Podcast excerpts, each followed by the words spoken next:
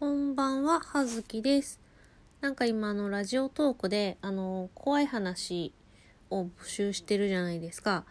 まだあの他の人の聞いてないんですけど、はずき割と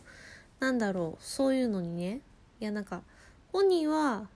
怖いの苦手だと思ってるんですけど、まああの周りの人が言うには強いらしくて、で結構あのその怪談話とかもね結構好きなんです。なんでいろいろそういうねなんか本が出るとねまあ本屋だからさあの新刊が出ると気づいてしまうので面白そうだなって思うと買ったりするのであの例のあの事故物件の話とかもねあの持っているんですけれどもただあのなんだろうね。そうただそういうのを読んで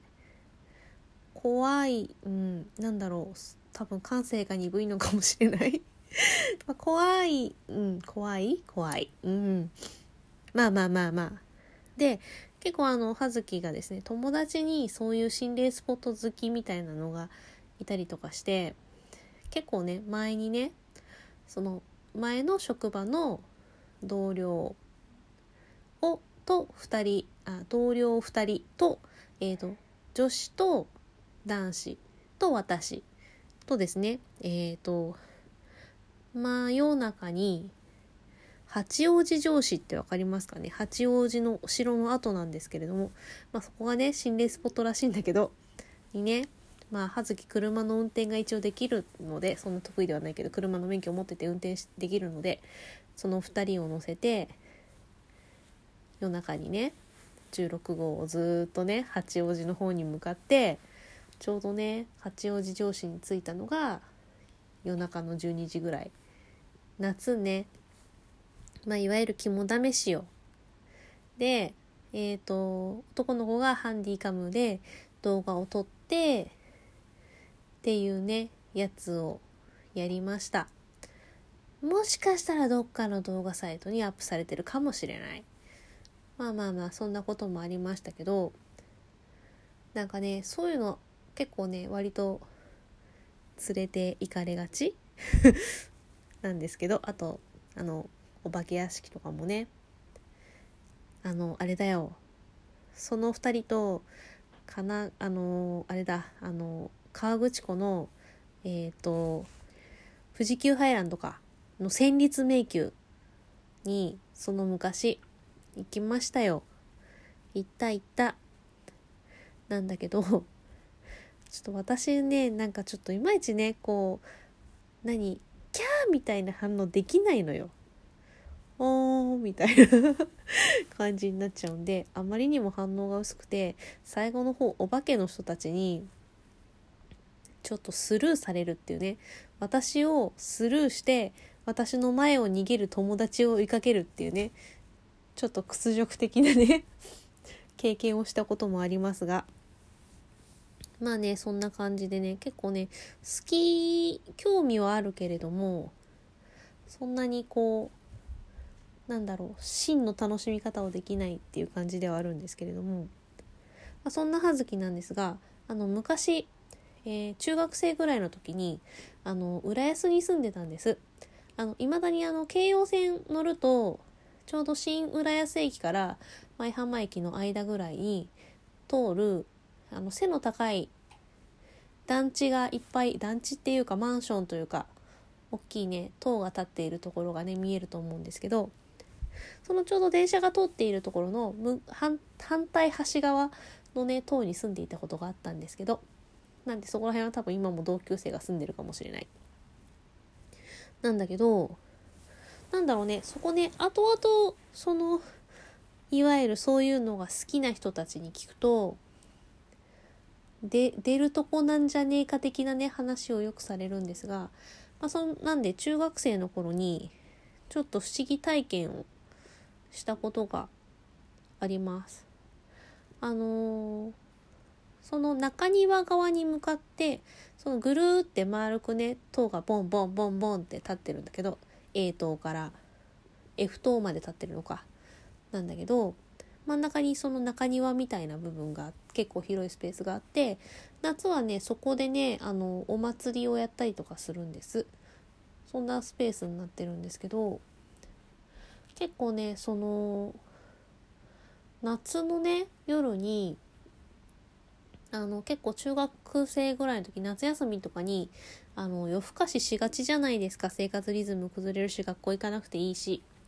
なんで結構夜中までね起きていたこととかがね結構あるんですけどその時にあのー、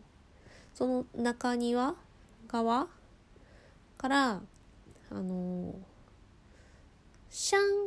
シャンっていう音あの金属のね音とあとそのお経を唱えるみたいなね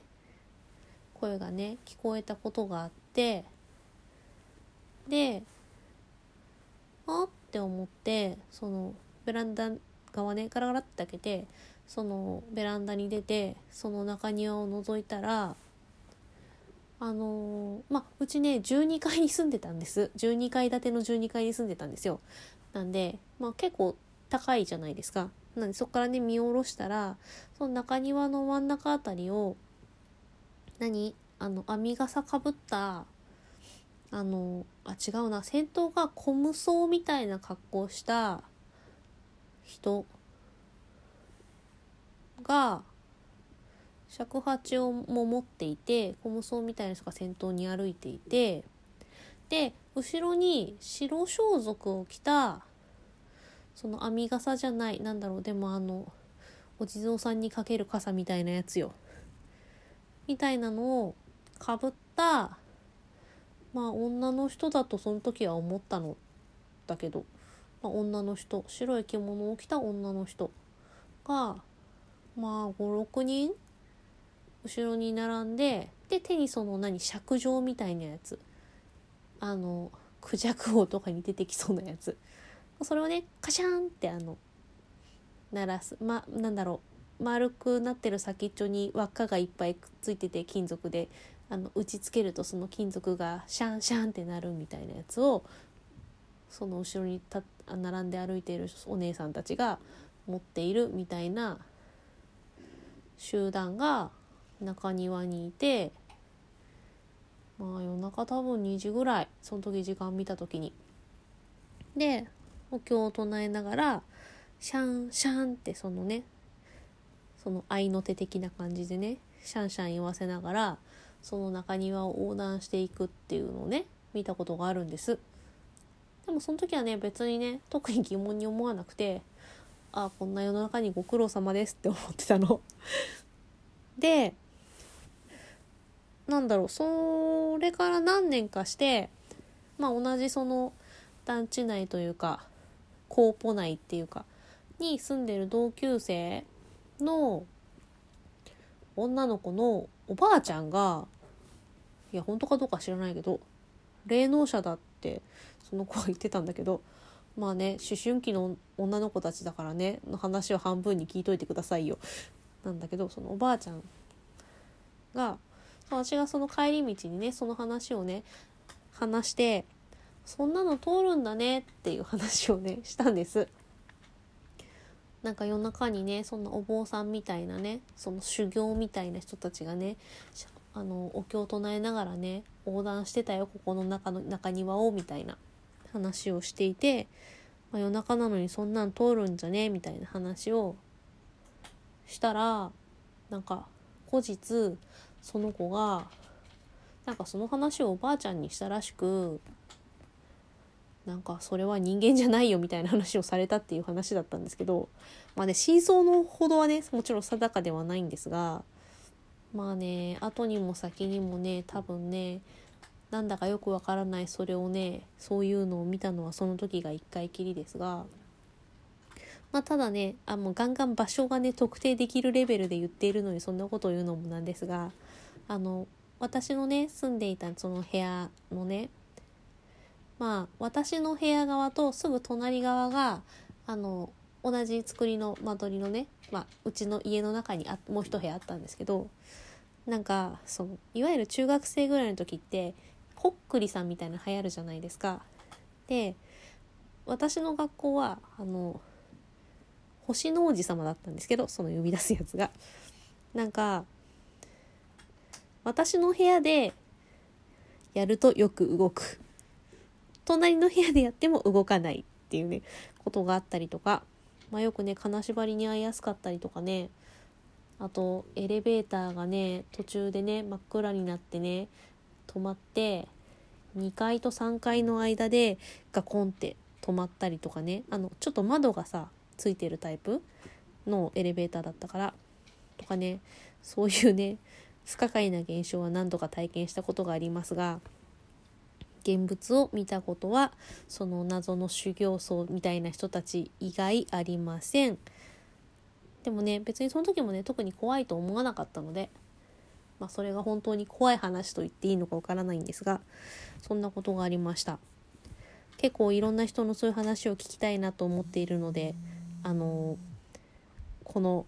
えー、ハッシュタグとか結構楽しみにしております。そんな感じで葉月でした。ありがとうございます。失礼します。